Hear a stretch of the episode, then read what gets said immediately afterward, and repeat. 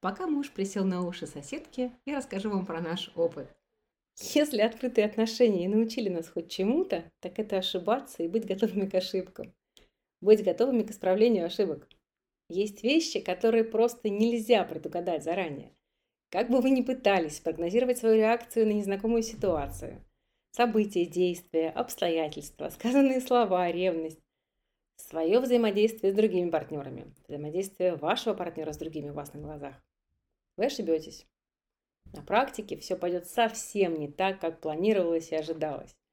Даже несмотря на то, что вы вроде бы железобетонно договорились. Со временем мы поняли, что не попробуешь, не узнаешь. Мы стали разрешать себе узнавать.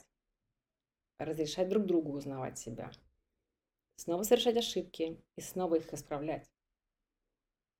Обсуждайте, проговаривайте с основным партнером ваши ожидания, границы, реакции, боль, радость. Вы неизбежно будете ранить друг друга. Неизбежно. Всегда. Даже спустя годы открытых отношений, получая новый опыт, открывая новые грани себя. Все по той же причине. Себя невозможно, предугадать заранее.